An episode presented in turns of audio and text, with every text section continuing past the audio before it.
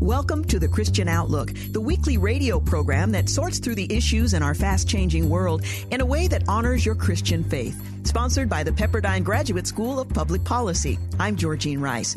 This week, the administration pushes another massive spending bill, while the American people pay the price with inflation and, yes, a recession. And everyone who's in touch with reality, they all know we're in a recession. After the Supreme Court decision on abortion, Congress presents legislation to codify same-sex marriage. The question, will Republicans go along with it? It passed with 47 Republican votes. That's the huge headline. We'll look at our sense of self and this transgender moment. We live in a world where we've so identified ourselves with our ideas and beliefs that we've lost sight of a common, transcendent notion of what it means to be human. And China's clear and undeniable culpability in the COVID pandemic. They deliberately allowed people to leave China carrying the virus. All this and more. I'm Georgene Rice, and I'm glad to be with you once again. I'm coming to you from Portland in my home station of KPDQ. You can hear my own program live each weekday afternoon on 93.9 FM here in Portland and online via our website at kpdq.com and also through the TuneIn radio app. Thanks for joining us. We'll begin with the state of our economy. The latest quarterly numbers have been released, and the administration is struggling to argue that we are not in a recession. This while inflation is at a 40-year high of 9.1%, and the government prepares to spend an estimated $700 billion more on the comically misnamed Inflation Relief Bill. Economist Jerry Bowyer will help us sort it out. He was a guest of John Hall and Kathy Emmons on Word 101.5 FM in Pittsburgh. What is a recession, I guess, is point A, and point B, are we in a recession? 6 months or more, half a year or more of economic contraction is a recession. Okay. So if the economy gets smaller for two quarters in a row, what's that quarters? Well, 3 months is a quarter, yeah. Right? So two of those is 6 months. So if you have 6 months in a row where the economy is getting smaller, that's a recession. Okay. Now, the White House put out something a few days ago because they knew this was coming, sure. Right? They knew they were going to get a number, and that number would have a little negative sign in front of it rather than a little positive sign. We all, we knew all that. Sure. Right? Okay, so they knew that. So they kind of went out there and kind of pre-spun and said, well, just because you have two quarters in a row of negative economic growth, two quarters in a row of contraction, that doesn't mean that it's necessarily a recession. Recession is a complicated thing that involves a number of factors. And there's an official scorekeeper, the National Bureau for Economic Research, and they're the ones who decide what's officially a recession. That's just not true. First of all, the dictionary defines a recession, two quarters in a row of negative economic growth. Second of all, the law does. If you search in the U.S. Code for recession, in there is the definition. Guess what it is? Two quarters or more in a row of negative economic growth. Plus, you know what? Everybody knows we're in a recession. Anybody who does not stand to lose their job if they lose an election, and everyone who's in touch with reality, they all know we're in a recession. Okay. We're in a recession. That's yes. The bottom line. Okay, so then all that, pandemic money that was just flowing out of Washington, D.C., all those checks that everybody received and small businesses and whatnot, millions and billions of dollars, was that? Trillions. So I wish it was billions. So I wish it was only billions. Those trillions then, did that set the stage for where we are? Yes, trillions in spending and several trillions in newly created money. I mean, we increased the monetary base, that base money that the Fed creates. Yeah. It didn't go up 10%. It didn't go up 100%. It went up 500%. Oh, my gosh. Yeah. We quintupled the money supply. And then the Fed came along and said, it's getting a little out of hand. We need to have a little tough love here. And so what they did is they looked at that 500% money supply increase and said, we're going to knock 2% off. And look how the markets reacted earlier this year. Yeah. Even that was oh, no, the world is ending. Don't cut off my morphine, and markets were collapsing and it triggered a recession. That's how fragile and vulnerable we were. So you say, what do we do? What you do is you never create the bubble in the first place. Once you've created the bubble, there's no easy way out. Just like in life, there are 4 or 5 really bad decisions that you make in your life. You get to the point where there's no good decisions left. You can get to the point in your life where all you have is very, very bad options or just regular bad options, because that's the way the world, that's the way God made the world. There are implications to our decisions. So we have made several very bad decisions to the point where there is no soft landing available to us. And now we're paying the price. What's happening is the central bank is basically going to say, we'll trigger a recession. That's what they've done. We're going to fight inflation somewhat, but we're not going to beat it, because we know the American people are not willing to take the pain of really beating inflation. So they're muddling through.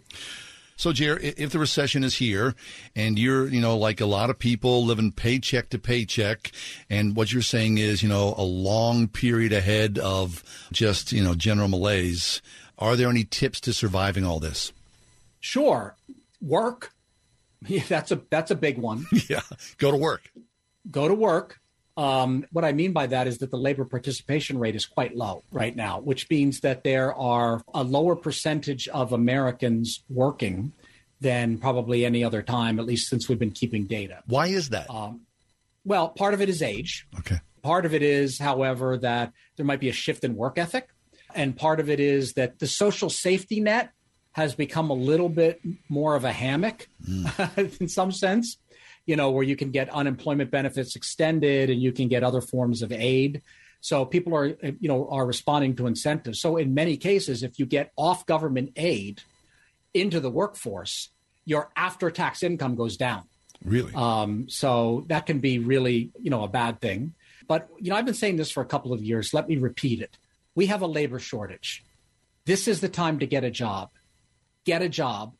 Keep the job. Be the best at the job. And get promoted in the job and don't let go.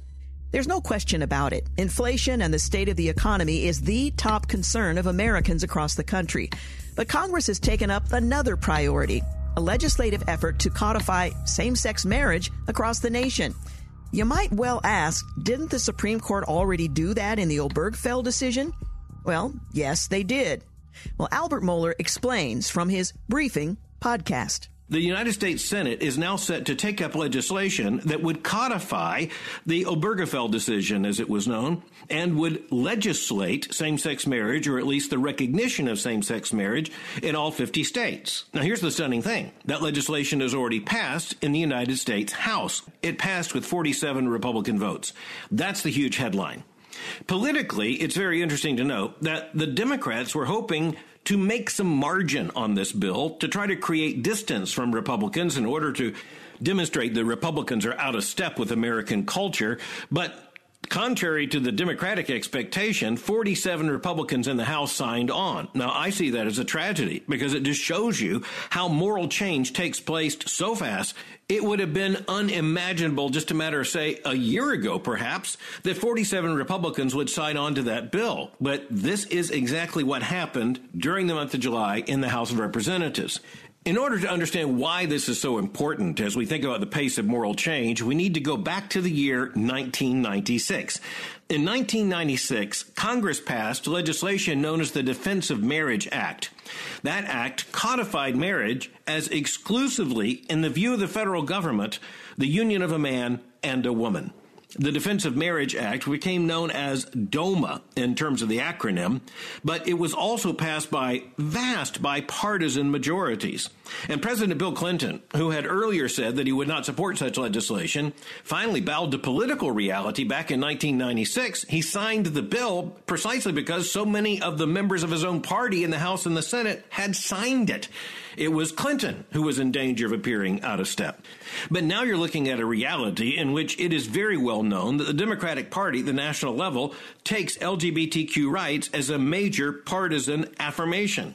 And one of the distinctions between Republicans and Democrats is that Republicans, at least, even if they were not openly contesting the legalization of same-sex marriage after the Supreme Court decision of 2015, they were on record as holding to a sane, rational understanding of marriage as rooted in culture and tradition, if not in the Bible and in reality, reflected in creation. But all of that is now very questionable. When 47 Republicans in the House of Representatives vote for this bill. And when Democrats now are scrambling because they realize they might actually get 60 votes to bring this bill to a successful conclusion in the Senate, well, you understand that the tables really have turned. But the single biggest issue here is the brute fact that this nation has experienced what can only be explained as a profound moral transformation on the issue of marriage. If you have all those Democrats plus 47 Republicans in the House voting to do what the American public said they did not support the Supreme Court doing in 2015, the fact is we're looking at a sea change. Now, same-sex marriage wasn't the start of moral change when it comes to American sexuality or even the definition of marriage. You'd have to put easy divorce at the front of that line, but then also the sexual revolution, the rejection of a traditionally Christian sexual morality that forbade sex outside of marriage. And so long before same-sex marriage became even imaginable, you had the decrease in social sanction against sex before marriage, sex outside of marriage, sex in almost any other context. The LGBTQ revolution was simply riding the energy of the larger sexual revolution. But it was something different because it was far more fundamental in terms of the moral revolution. To get to the legitimization, the legalization of homosexual behavior and then to homosexual marriage, well, that takes something that can only be described as the complete rejection of the moral tradition of millennia. Something else we need to note is that kind of cultural or moral acceleration or velocity, it's also matched by the fact that in almost every case, after there has been a revolution in morality, there's a new realignment on the other side. And that realignment takes place across so many sectors of society that you can almost be forgiven for not remembering that it wasn't always that way. And that's certainly the case when it comes to same-sex marriage. But our political class, here's what we need to note, wants to get over this issue. The political class, and that includes Republicans as well as Democrats, they want to get past the issue of same-sex marriage because to Democrats, it is simply a part of the landscape, a part of the orthodoxy that cannot even be questioned, and also a winning political issue with their constituency. For Republicans, it is something like an anchor around the neck. It is now something that costs Republicans in so many areas of the country where the Republican position, if it's going to be against same-sex marriage, is simply going to cost the party too much. And it's a political calculation. But as we need to understand as Christians, that political calculation has vast moral importance. Or to put it another way, it tells us something in moral terms when you have that number of Republicans figure out they need to be on the same-sex marriage affirmation side of the issue if they're going to have a political future.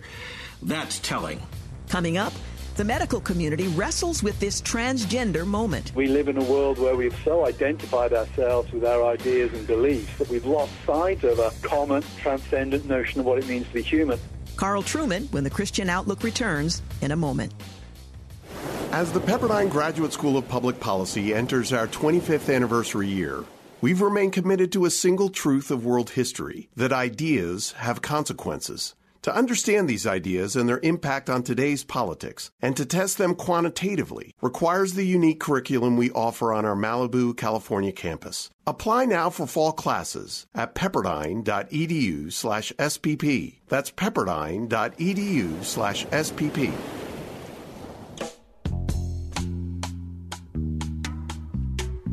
Welcome back to The Christian Outlook. I'm Georgene Rice.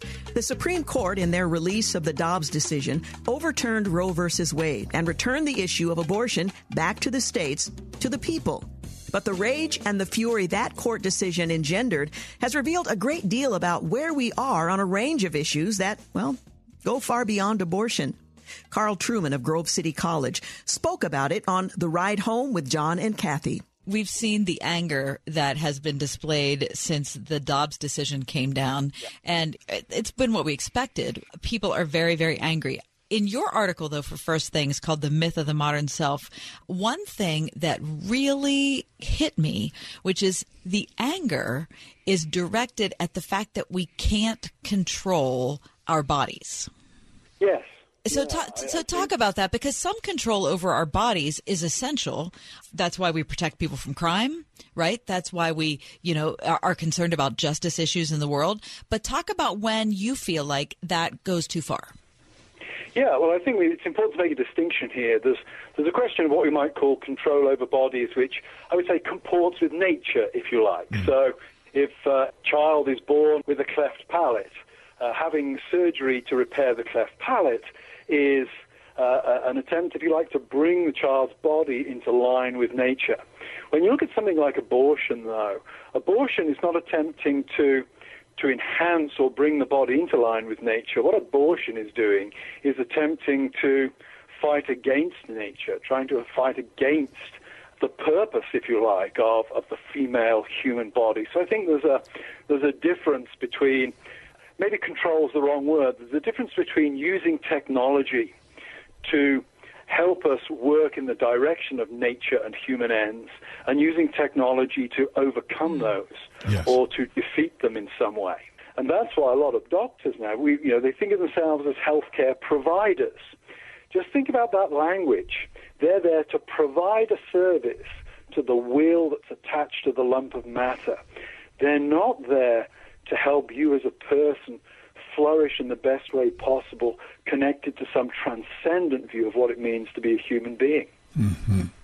So then as the patient, I can define the terms that I wish to be treated as because I know best. Certainly that's becoming the case on the transgender issue. I was chatting to a pediatrician about 7 or 8 months ago, and I asked him, if somebody comes into your office, even a child comes into your office and says, "I'm a woman trapped in a man's body," is that the one medical condition where you have to accept the self-diagnosis of the patient? And he looked me straight in the eye and he said, yes. Mm. I thought that was a chilling and stunning admission. There's an additional step that you write about, which is that force and intimidation can be exerted on you as a part of culture so that you have to go along with a myth that's being presented. So I think that's where we go beyond human condition and could potentially be coming up against an issue of great concern. Tell us about it. Yes, I think what we're seeing is the developing in the West is what my friend Rod Dreher refers to as kind of soft totalitarianism. Totalitarianism in the Eastern Bloc was very obvious. The Russians, the Soviets demanded that the people subscribe to certain things that most people knew weren't true. Over here, it's more subtle. That we're finding things like pronouns, for example, the requirement to use somebody's preferred pronoun. Somebody is obviously a man, but you're required to refer to them as a woman. Most of us know that's a lie. Most of us know that isn't true. And most of us know, though, that if we don't conform with that, we could lose our jobs, we could lose our businesses, we could end up in very serious trouble. And I think that kind of social pressure that's being brought to bear, not so much, I think, in the West by central government, but more by big corporations, is becoming a significant issue at this particular point in time. Right. And that's the truth, right? I mean, people's careers or their relationships can be marred by this. If you refuse to recognize someone sitting in front of you, with their preferred pronouns, that becomes a deal, an issue for a lot of people. Yes, because, again, we live in a world where we've so identified ourselves with our ideas and beliefs that we've lost sight of a common transcendent notion of what it means to be human. And when we identify ourselves with our feelings or our beliefs, then when somebody comes along and contradicts those, we feel that we ourselves are being denied as people. I'm glad I grew up at a time. I have a lot of friends who are not Christians, and it never intimidated me that they didn't believe as I did, because I didn't see it as a rejection of me as a person.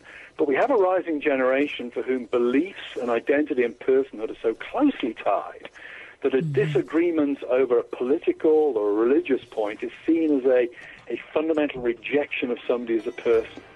The backdrop or the context within which each one of us has lived these past 2 years, of course, is the COVID-19 pandemic. This week, the Senate has finally taken up hearings to look into China's role in all of it, including the controversial subject of gain-of-function research at the Wuhan Institute of Virology. Our next guest, Steven Mosher of the Population Research Institute, has been tracking China's central role in this latest pandemic and historic pandemics that also originated in China. Steven Mosher joined me on my program here in Portland. Now, let me ask you the question that some people are willing to answer directly and others suggest, well, we really don't and may never know. What is the origin of COVID-19? Well, I said in February of 2020, that all roads led to the Wuhan Institute of Virology, because at the time, they put the military bioweapons expert, Major General Chun Wei, in charge of the epidemic in Wuhan. because they had been doing gain of function research in the lab in Wuhan, because the idea that a bat somehow flew into someone's soup at the Wuhan wet market and it passed from bat to human without human intervention is just nonsensical. There are too many changes that were made to the genome of the coronavirus for it to be a natural origin. It had to come from the lab. And then, of course, I was canceled. I was accused of being a conspiracy theorist by a group of people who were organized by the master conspiracy theorist of them all, Dr. Anthony Fauci, who actually, with his $6 billion budget, was sending money to the Wuhan Institute of Virology through EcoHealth Alliance to collect hundreds of bat coronaviruses and to carry out gain-of-function research in the lab there to make them more infectious and more deadly.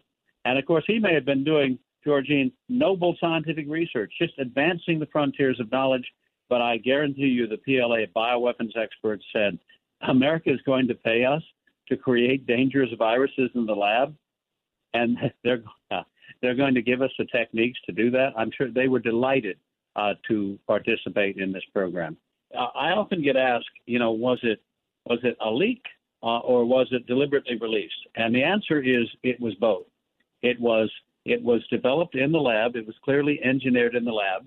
And they were working on a vaccine when I believe it escaped during vaccine trials in Wuhan, caused an epidemic there. And once the Communist Party leaders realized they had an epidemic in China, they deliberately allowed people to leave China carrying the virus to places like Milan, Italy, and Madrid, Spain, and New York City in the United States. So it's both and. It came out during vaccine trials, but was deliberately released upon the world. But these are all the misdeeds, the misbehavior, the criminal activity of the international criminal terrorist organization, the criminal conspiracy known as the Chinese Communist Party. Coming up, if there are no consequences for the Communist Party's releasing a deadly virus on the world, then the question in my mind is, why wouldn't they do it again? More with Steven Mosher when the Christian Outlook returns in a moment.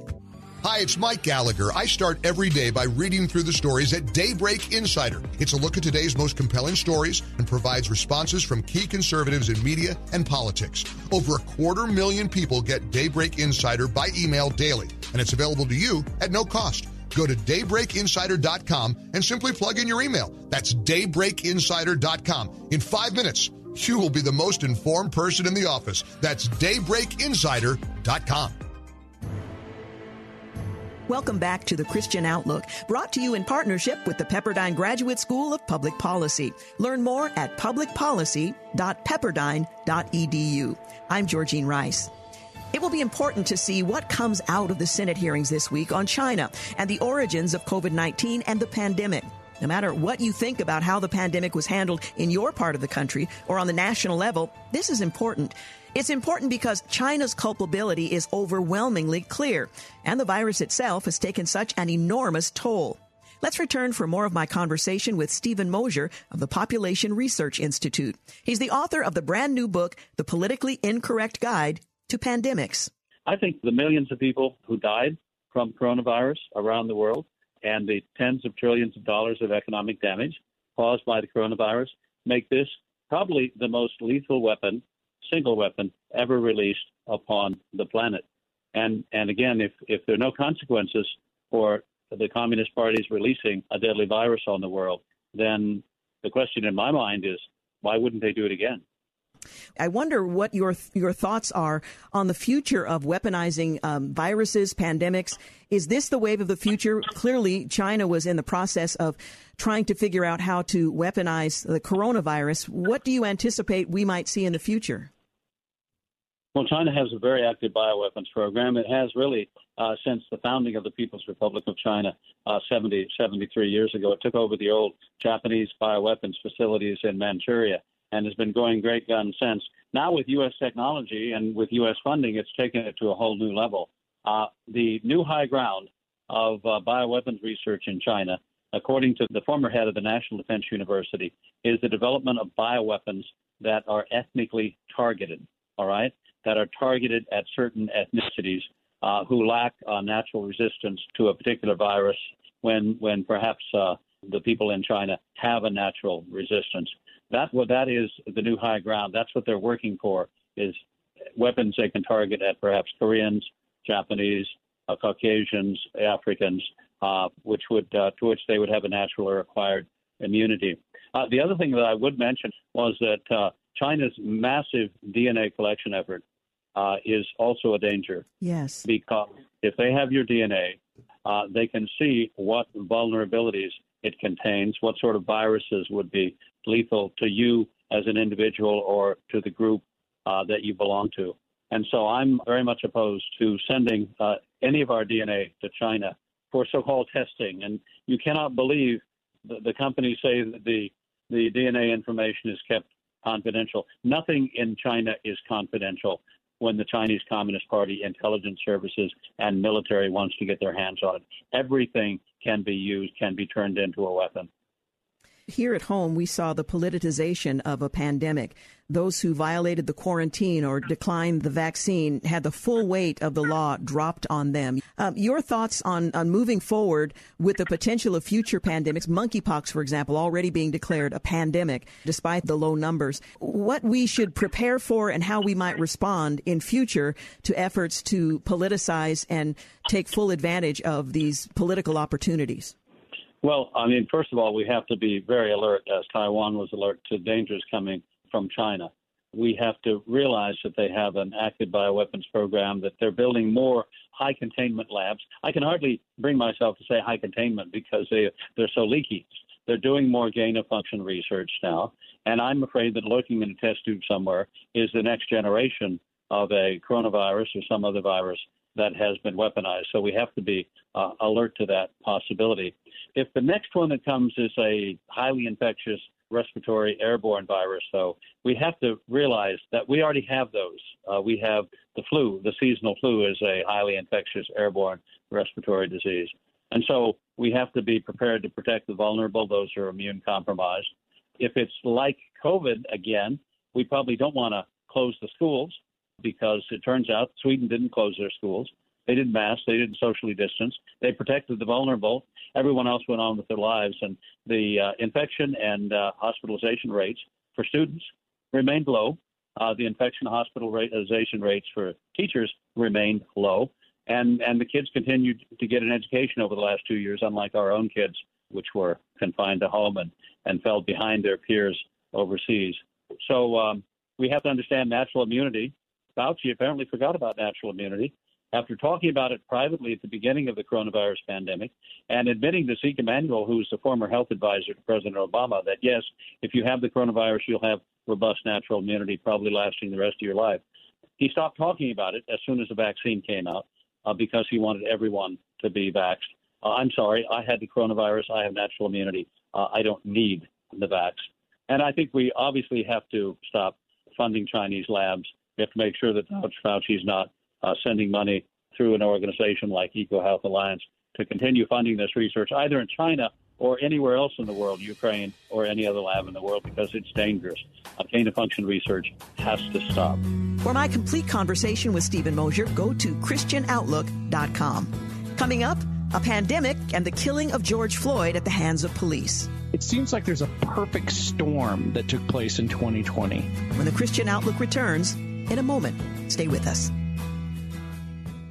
As the Pepperdine Graduate School of Public Policy enters our 25th anniversary year, we've remained committed to a single truth of world history, that ideas have consequences. To understand these ideas and their impact on today's politics, and to test them quantitatively, requires the unique curriculum we offer on our Malibu, California campus. Apply now for fall classes at pepperdine.edu/SPP. That's pepperdine.edu/SPP. Welcome back to The Christian Outlook. I'm Georgene Rice. As I mentioned earlier in the program, the COVID-19 pandemic is the backdrop of so much that transpired over the past 3 years. It was May 25th of 2020 when George Floyd was killed, his neck under the knee of Minneapolis police officer Derek Chauvin. Floyd was a black man. Chauvin was white. The death of Floyd unleashed a series of riots and violent protests all across the nation. They were destructive and costly and in many ways devastatingly polarizing. Doug Groothuis of Denver Seminary is the author of a new book out just this week, Fire in the Streets, How You Can Confidently Respond to Incendiary Cultural Topics. Groothuis was guest of Gino Geraci on 94.7 FM, The Word, in Denver. You asked the question, who started the fire? And it seems to me, you know, you're playing off the metaphor of the streets burning in 2020 after the COVID crisis and the George Floyd crisis. But you're not just talking about a cultural fire. You're talking about also a metaphysical kind of a fire, something that ignites not just the imagination, but the way we think about things. Well, it really starts with literal fire.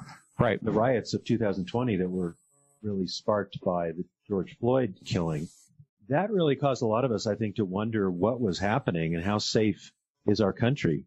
It seems like there's a perfect storm that took place in 2020, right, of a growing suspicion that this really is a problem, but then a ripening of the academic and media where you have this perfect storm of where people will go, this is going to generate enough rage that the whole world will take notice.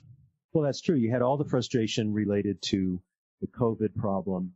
And then people break out into the streets. They have this image of a black man being killed by a white police officer.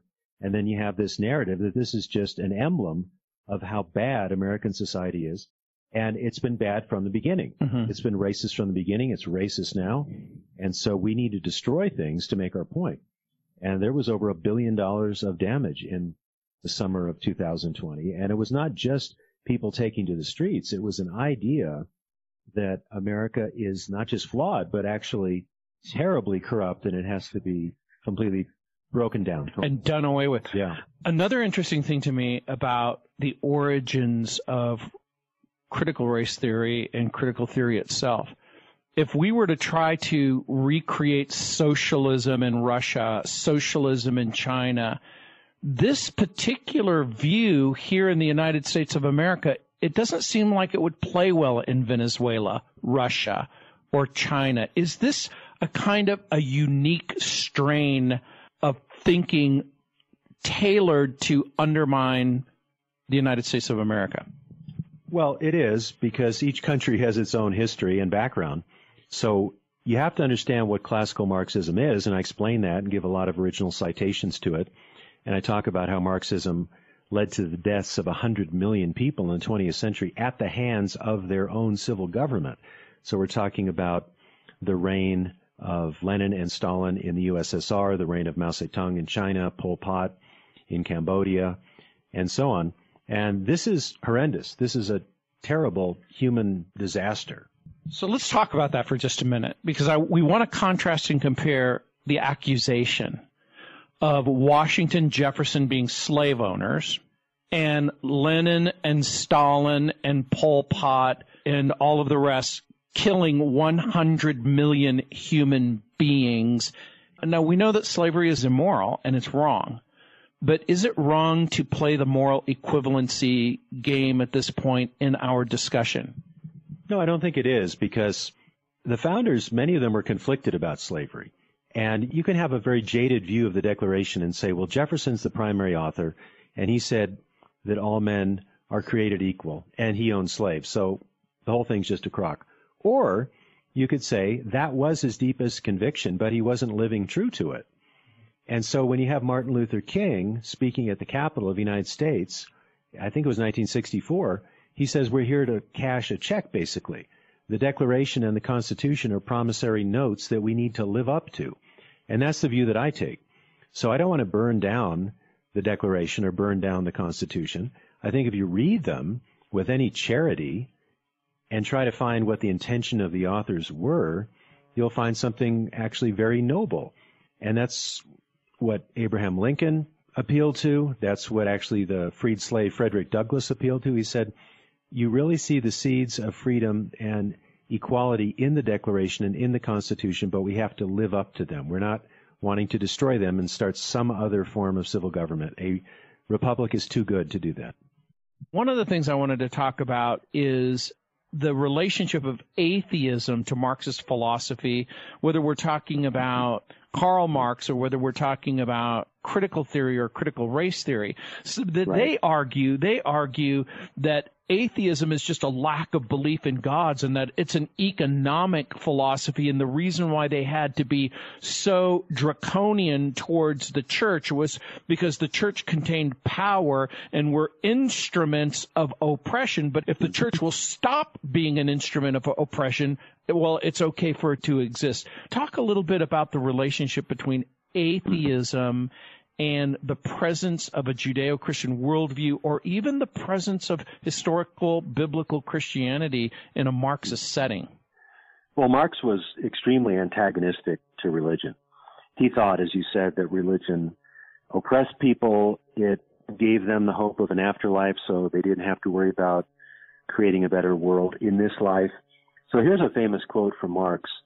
"Religion is the sigh of the oppressed creature, the heart of a heartless world, and the soul of a soulless condition. It is the opium of the people. The abolition of religion as the illusory happiness of the people is the demand for their real happiness." And he also said elsewhere that the criticism of religion is the basis of all criticism, that is, criticism of an unjust social situation. So Marxism is incompatible with the Judeo-Christian worldview on many levels. But for one thing, it doesn't believe that there is any kind of God-ordained authority in the world. Mm-hmm. It believes that any kind of free market situation, or what he would call capitalist situation, is oppressive and alienates the workers from the fruit of their labor, and that is intrinsically wrong. And it's not that you can reform that system. It has to be overturned. It has to be a revolution. So, biblically speaking, there's lots of reasons to try to reform society and try to bring about a more just social order, but this has to be done in the fear of God, you see, and that's what Marxism eliminates. Coming up, Black Lives Matter was ingenious in choosing the name of the organization. Right. You know, how can you be against an organization called that? More with Doug Groothuis when The Christian Outlook returns in a moment. Welcome back to The Christian Outlook. I'm Georgene Rice. As we reflect on events of the last 3 years, we recognize that there are some pretty radical ideas being proposed and implemented right before our eyes. You see it in elements of the Black Lives Matter movement, and you can see it in the embrace of all things LGBTQ+. But few have made the linear connection between these critical theories and Marxism. I'll let Doug Groothuis explain as he continues his conversation with Gino Geraci on the book Fire in the Streets.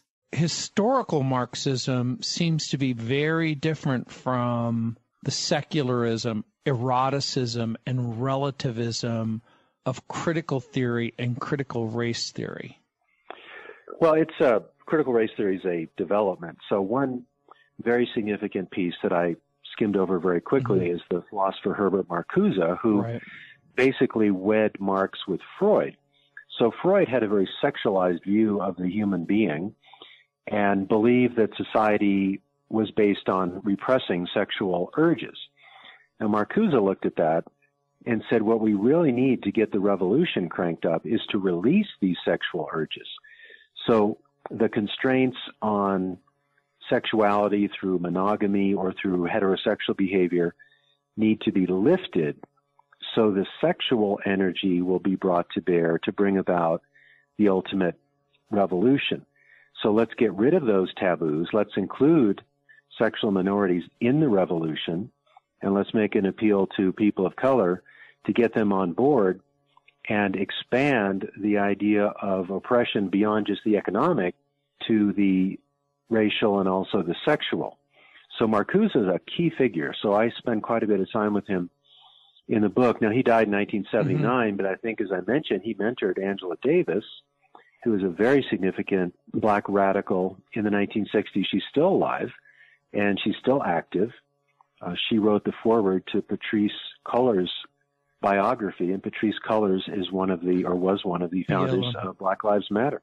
You see, a lot of this comes out of white guilt, and I get that term from yes. Shelby Steele. Like, America is unjust. Terrible things are happening. So we need to just throw a lot of money at good black causes to sort of atone for our sin by giving money to radical black causes. And it ends up that Black Lives Matter was ingenious in choosing the name of the organization. Right. You know, how can you be against an organization called that? But when you look at their philosophy and you look at their original mission statement, which I quote in my book, they are against the nuclear family. They want to bring it down. They want to affirm the LGBTQ perspective on life, especially in the black community, because African Americans in the U.S. have traditionally not been all that excited about that. Thank you for joining us for The Christian Outlook. There's more of Gino's conversation with Doug Groothuis on Fire in the Streets. You can find the full interview at ChristianOutlook.com. While you're on our site, remember to subscribe to our podcast. Thanks for joining us today. Our program has been brought to you in part through our partnership with the Pepperdine Graduate School of Public Policy. For executive producer Russell Shubin, producers Charlie Richards, David Pouchon, Mike Cook, Alex Perez, and James Blend, I'm Georgene Rice. Join us again next time for The Christian Outlook. She ran away from her reach, so she ran away in her sleep.